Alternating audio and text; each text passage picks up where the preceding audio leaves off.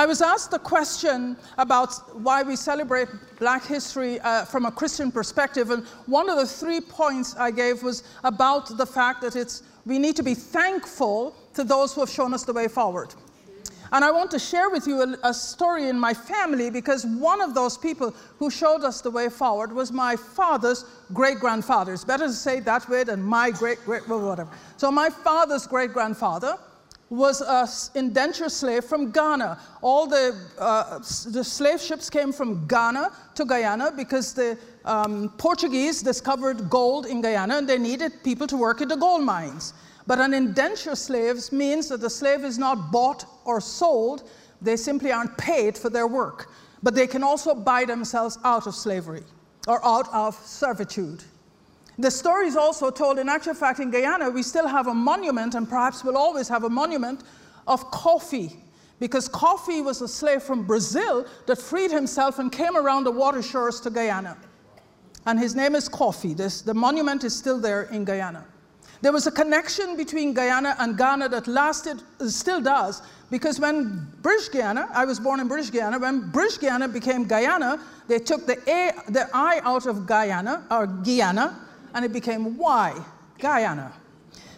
It's the only time, it's the first time in my life I danced uh, when, because I was brought up in a brethren home where dancing was not cool when it comes to being God's child. Uh, but I danced and I tramped for nine hours on the roads in Guyana because we were celebrating Ghana's Independence Day. It took me years when I went to Ghana to realize the connection. Anyway, my, great, my father's great great grandfather bought himself out of slavery bought a coconut plantation that was in existence until I was in my late 20s, and then bought, built a congregational free church in Guyana that still exists today. That's showing us the way forward out as the, as the Hans Christian Andersen song says, out of the ashes come the roses of success. So I just wanted to share that with you because for me, he was a freedom fighter. And my, my message tonight is about the fact that we are freedom fighters for Christ. It's interesting that the whole evening we've been singing about being free. But if we're free, we're supposed to do something with freedom. The person I want to share a little bit about you tonight, but before I start with her, I want to read a passage of scripture.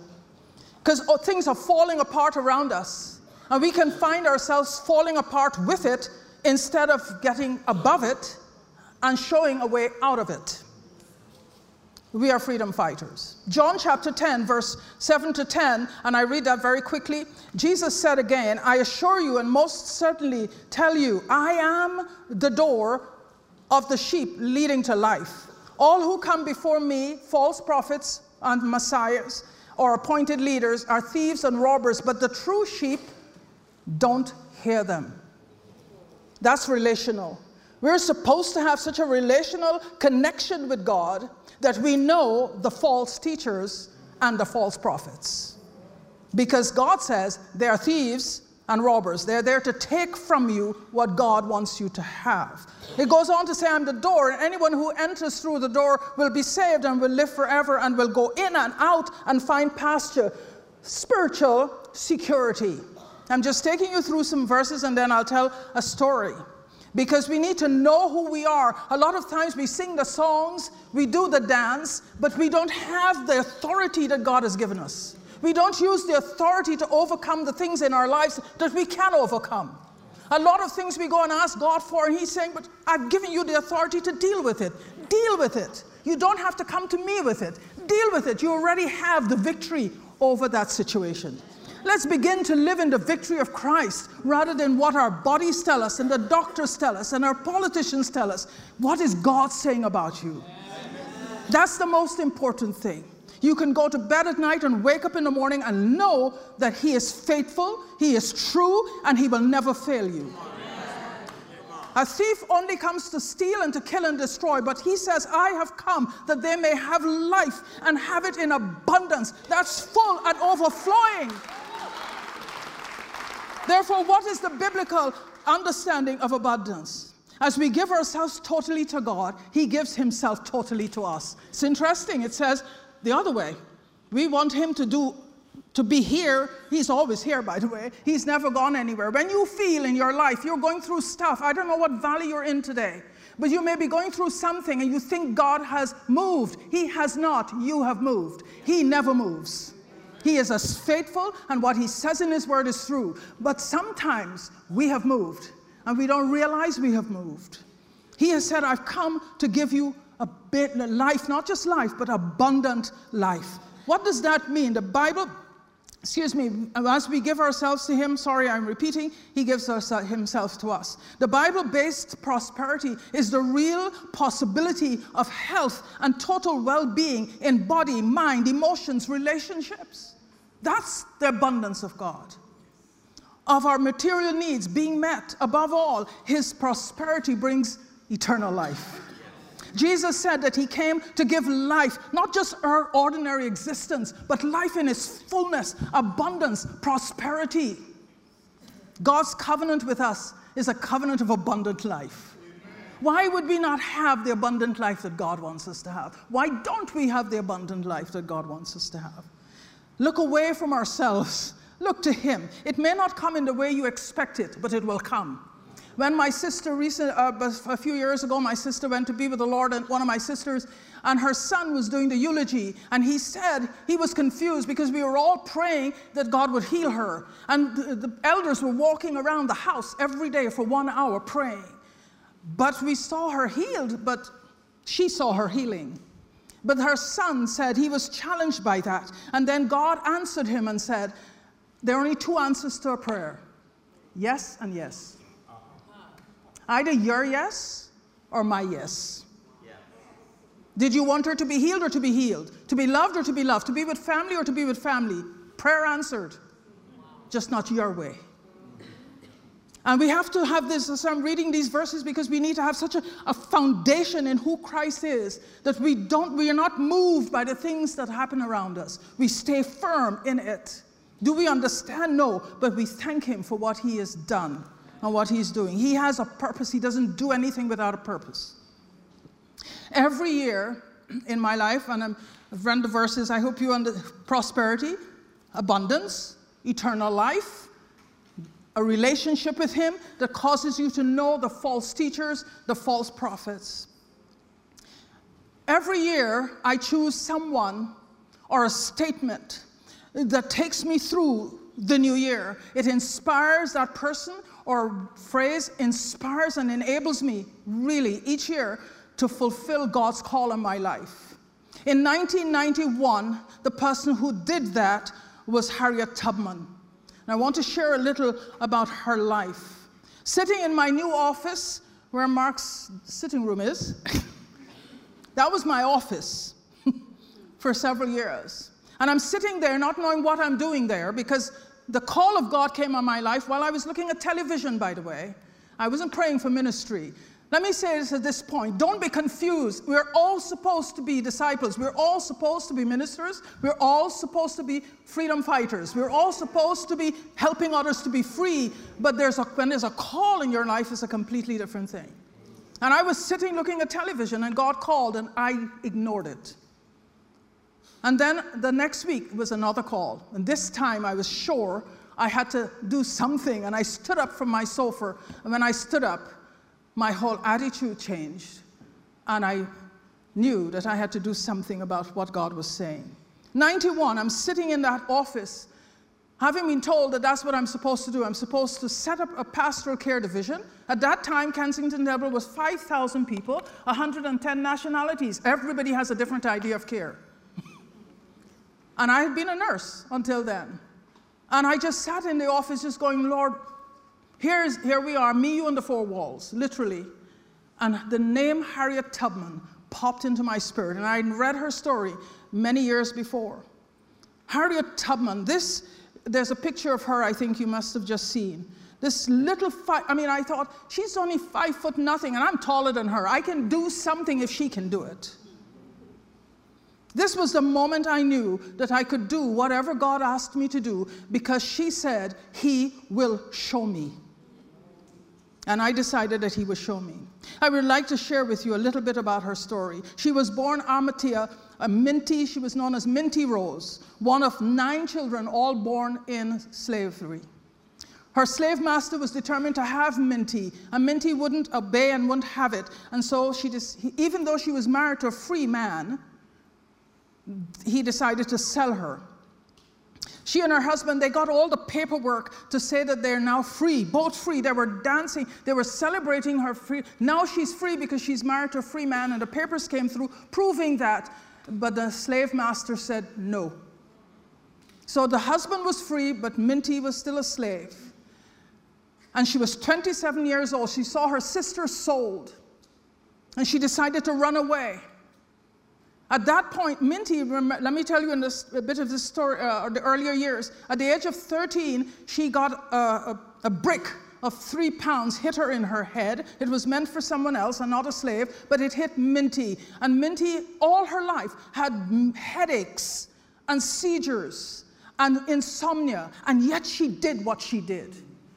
Stop looking at the obstacles in your life and look at what God is saying. She didn't look at the obstacles. She had enough for her to say, I'm going to sit still. But she didn't. She started to free slaves when she got free.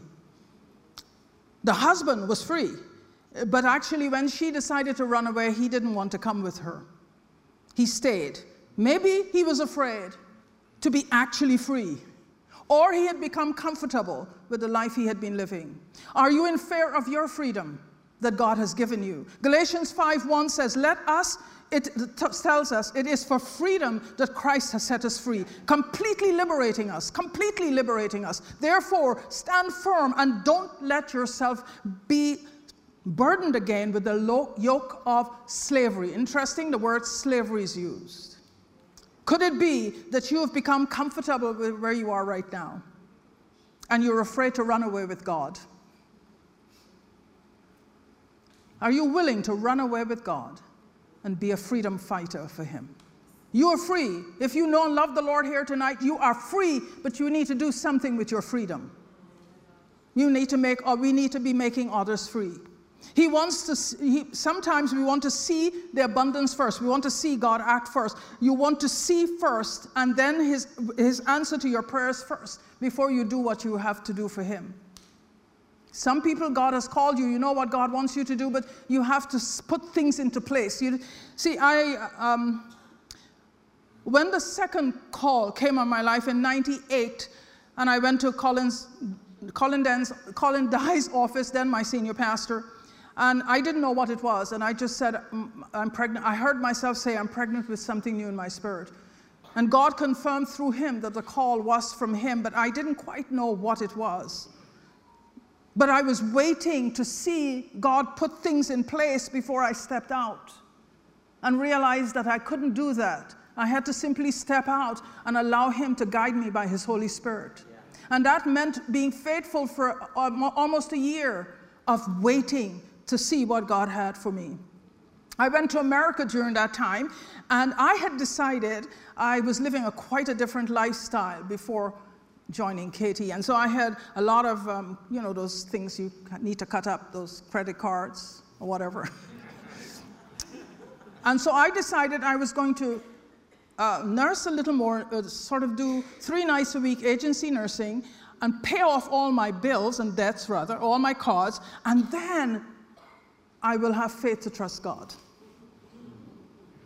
With the call, because that call meant no income, no health plan, no pension plan. And so I had organized how I was going to do it. I said, September, I'm going to sign that thing saying I'm no longer practicing nursing.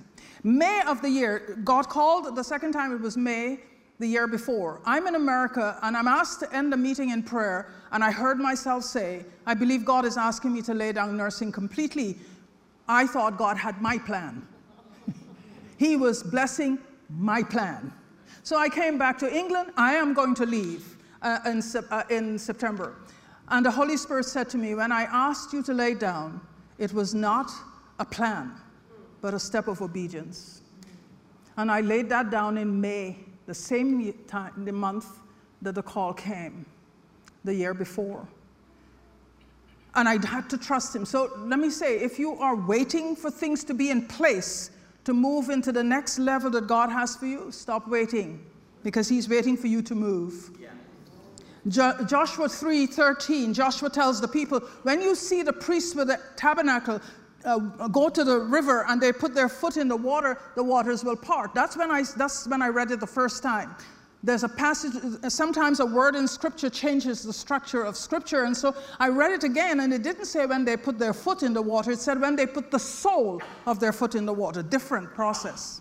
If they put just their feet in the water, the weight of your body is still on your back leg. But when you put the sole of your foot, you can't go backwards. God is waiting for you, perhaps, to put the sole of your foot in the water to see the miracle you're waiting for. Because they had to be faithful and put their feet in the water to see the miracle of the seas parting for them to go over. Don't wait for God to answer your prayer before you step out in what God has for you. Take the first step, that's faith. Take the first step. He's waiting for you to put the sole of your foot, trusting Him. He will not misguide you, He will not take anything from you that belongs to you, but you can give it up by not following him. Harriet escaped, ending up in Philadelphia. Along the way, there were places where she could stop, but most of it she was running through the bush and bleeding. By the time she got to Philadelphia, her feet were bleeding. She had, her clothes were torn. Let me say at this junction, a lot of those people who helped in that situation and also in the Underground Railroad were the Quakers who were abolitionists. So they got to Philadelphia, lots of Quakers were in Philadelphia, and she found to her surprise there were a lot of other free slaves, slaves who were now free in Philadelphia, and she couldn't understand why they were doing nothing, just enjoying freedom. She was surprised to find so many. In Philadelphia, she became Harriet Tubman, taking on the name of her name of her husband. Was even told how to speak, how to dress, so when she goes into a new place, she would be seen as a free person. And one day, Harriet was in a meeting of uh, um, uh, black and white uh, abolitionists, and she just said, I am going, she was just so frustrated of seeing these people just enjoying freedom. And she said, I'm going back to free my people. And they said, You can't do it on your own. And she said, God will show me how. Have you forgotten? And she said to them, Some of you, you have been, no, she said to them, sorry, you have been free too long. You've forgotten what it's like to be enslaved. Is it possible that we have been free too long? That we have forgotten what it is to be enslaved to go and free those who are enslaved by sin? Are we just enjoying our freedom? And forgetting that we, we've forgotten what it was like to be enslaved to sin, to, to addictions, or whatever else may have happened in our lives. Have we forgotten that? I challenged myself when I was doing this. Have I forgotten what it's like to be free and the importance of not just sitting and having coffee with my neighbors, but challenging them? And I mean that because I just had coffee with a, a, a lovely neighbor a, a few days ago, and I thought I didn't challenge her. I need to start challenging people in my life who don't know the Lord because I am a freedom fighter. Are you a freedom fighter? You need to be challenging those. We have become freedom fighters because we have come to know Jesus as Savior and Lord. He has taken us out of slavery of sin into the abundance of life in Him. As the scripture said in the beginning that I read, why are we being selfish and not sharing eternal life? Have we been free too long that we've forgotten our role is to make others free and being confident that He will take care of us in the process? See, we live in this, um, what you call it, uh, immediate generation, isn't it? Everything is now. so even our prayer life, if we're not careful, has become now, God. And if it's not now, I'm leaving church. I can't believe in you because you didn't answer my prayer. My sister still died, so why, why should I follow you? we need to have our foundation and our roots so solid in Him that, yes, we're living in a broken world. It's not the world God desired us to have. We are in a broken world. Genesis tells us that God wanted us to be fruitful, wanted us to multiply, wanted us to be prosperous, wanted us to walk in health. But then to give us back what the enemy had stolen, he then died on a cross. And if, we are, if you're here tonight and you know and love Him, you have been saved from the sin that God has, you have been saved by His death and resurrection, redeeming us back to Himself. Let's free some people around us. Sometimes, if we're not careful in this generation in which we, this timing in which we live in the world, we just want everything. We want everything. I need a car, I needed this, I needed that. Uh, by the way, I need a car if anybody has a car. I need a car, I needed this. I need, we're, just, we're just wanting things. I don't know about you, but I decided that I was going to do two positions of prayer. One would be, of course, there's a time for supplication and ask, asking God, supplication and thanksgiving, but there's also a time to just be quiet. That's my new season with Him of finding two positions for prayer. One, when I make my supplications and thanksgiving to Him, but then another time when I just sit. Mother Teresa was asked, What do you say to God when you pray? She said, I listen. What does He say to you? He listens. How precious is that? When last have we, you, I, had the time to just sit still and not ask for anything. Just enjoy his presence. Just enjoy him spoiling you because he loves you. He died for you. You're precious in his sight. You're a prince and a princess in his. You have crowns you can wear. What? When are we going to just sit?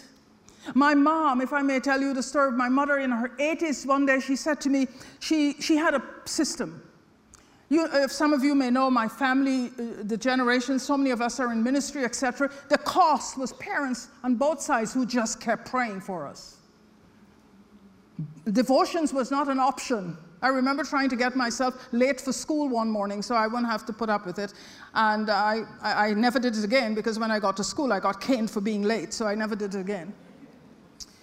But devotions, my mom spent time praying. She had a book an exercise book about this size, and she would turn to it and she would look at all the names and the people she has to pray for because I, if I asked her to pray for you, she would put it in the book and she would pray for you for years, or oh, until I stop her.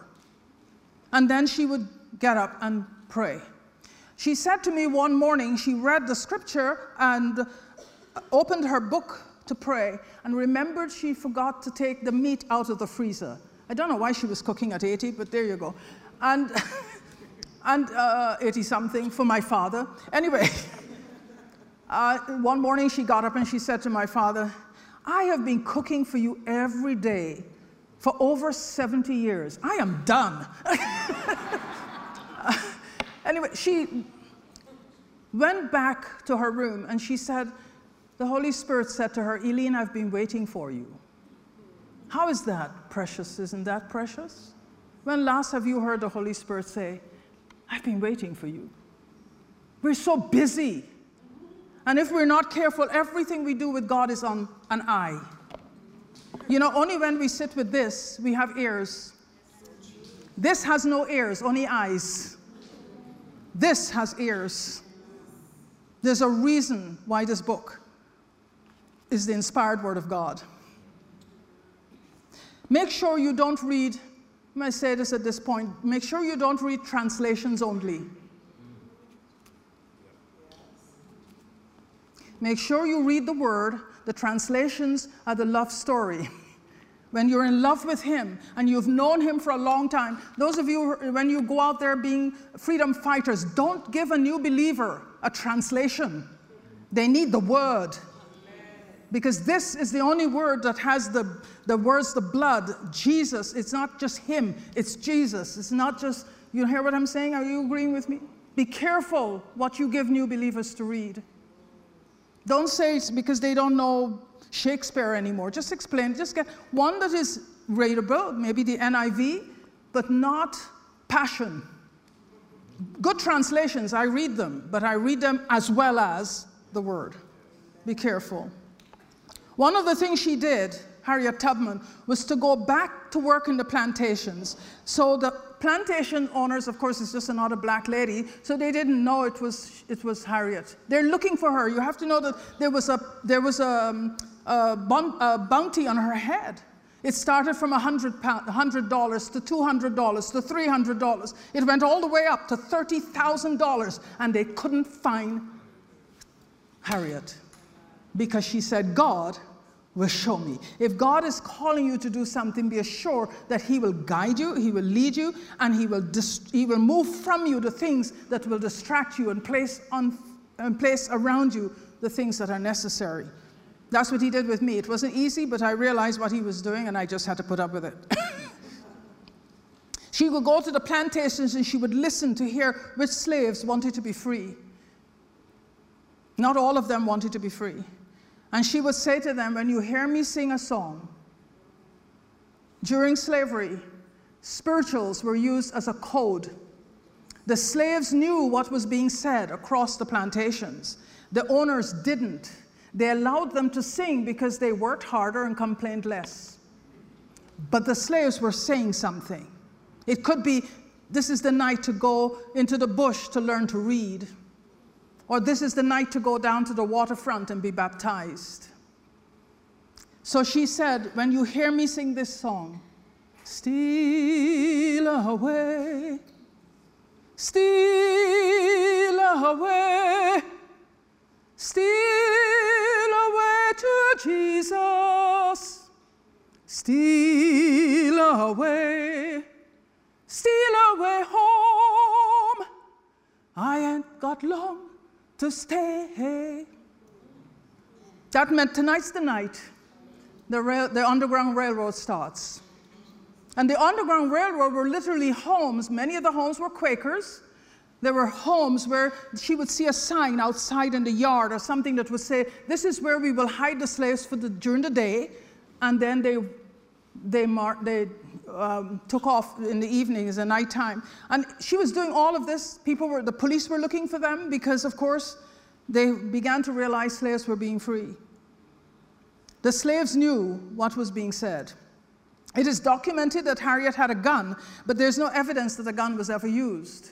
It's possible, obviously, it's assumed that she had the gun in case a slave wanted to go back, because then she couldn't do the work she was doing. She did 13 trips before she stopped.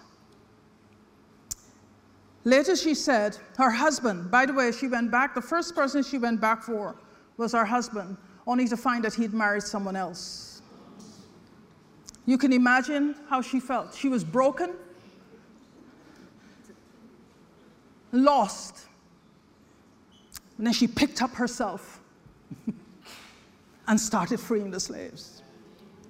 And she's, it is written that she said after, later on, I believe God took me through that valley so I would listen to Him and the work He actually wanted me to do. I don't know what valley you're in right now, but check. See what God may be saying to you rather than trying to get out of it and miss what God wants you to do. Check.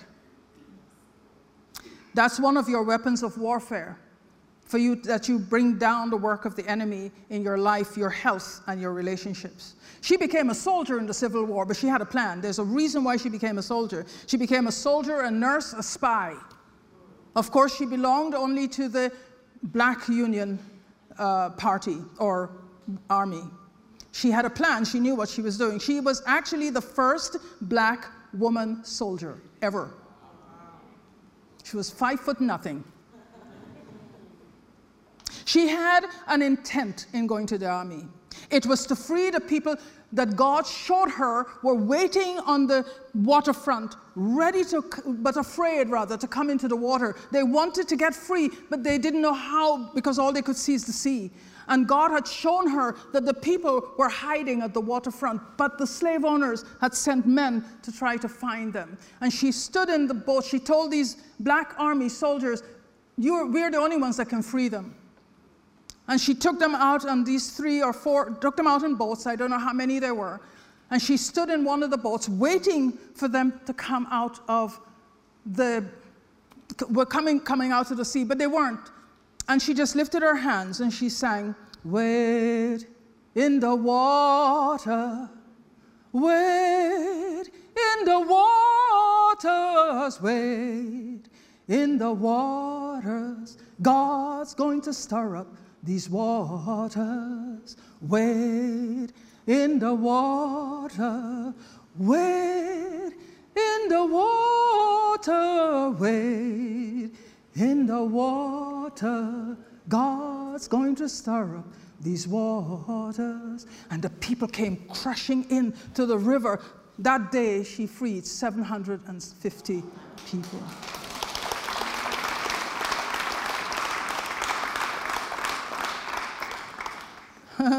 and I'm thinking of this woman and the things she did, and I'm sitting in a very comfortable chair. In those days, five of us were, there were five, uh, we were called directors. We all, we were, had a, we were given an office and a car. I couldn't even drive. So KT paid for me to learn to drive.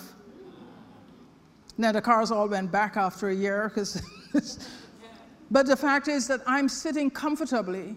I now have a, I, by then I had a comfortable home, a comfortable job, and I'm thinking, and I'm thinking I can't do what God is asking me to do. Hey, all God is asking us to do is to lead someone to Christ. All He's asking us to do is to be freedom fighters and free people around us.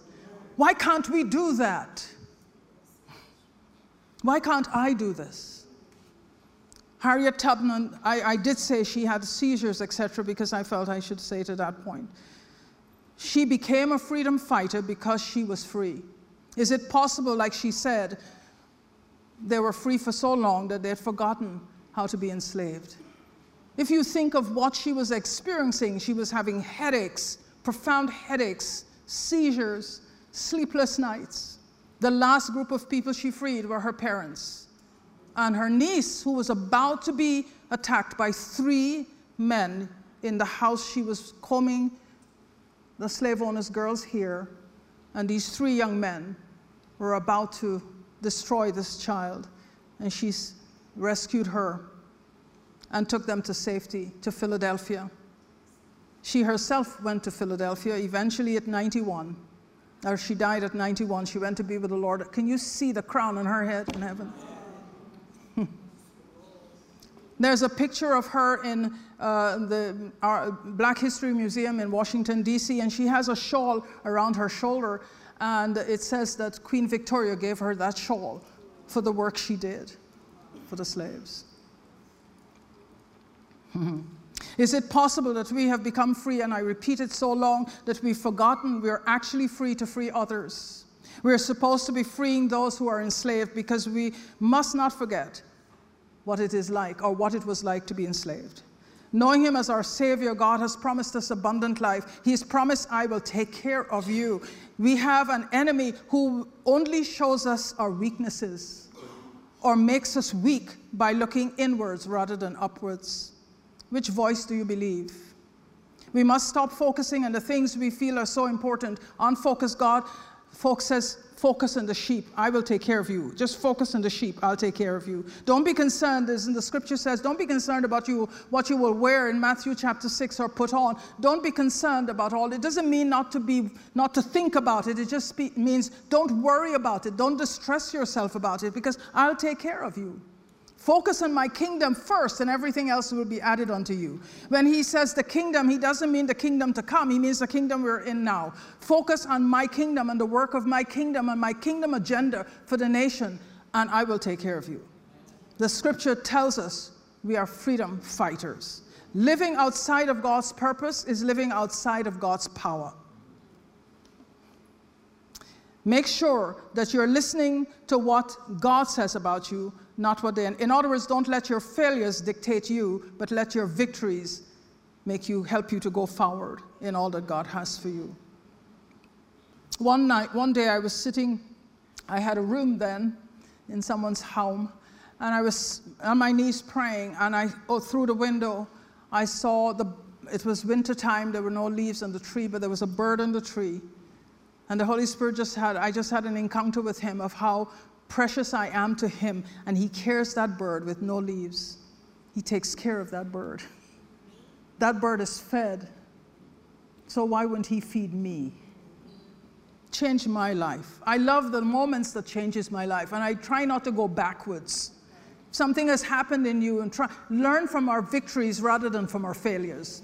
Don't look at the failures, look at the victories. Don't let your, vict- your failures uh, identify you. Let your victories tell you who you are in Christ.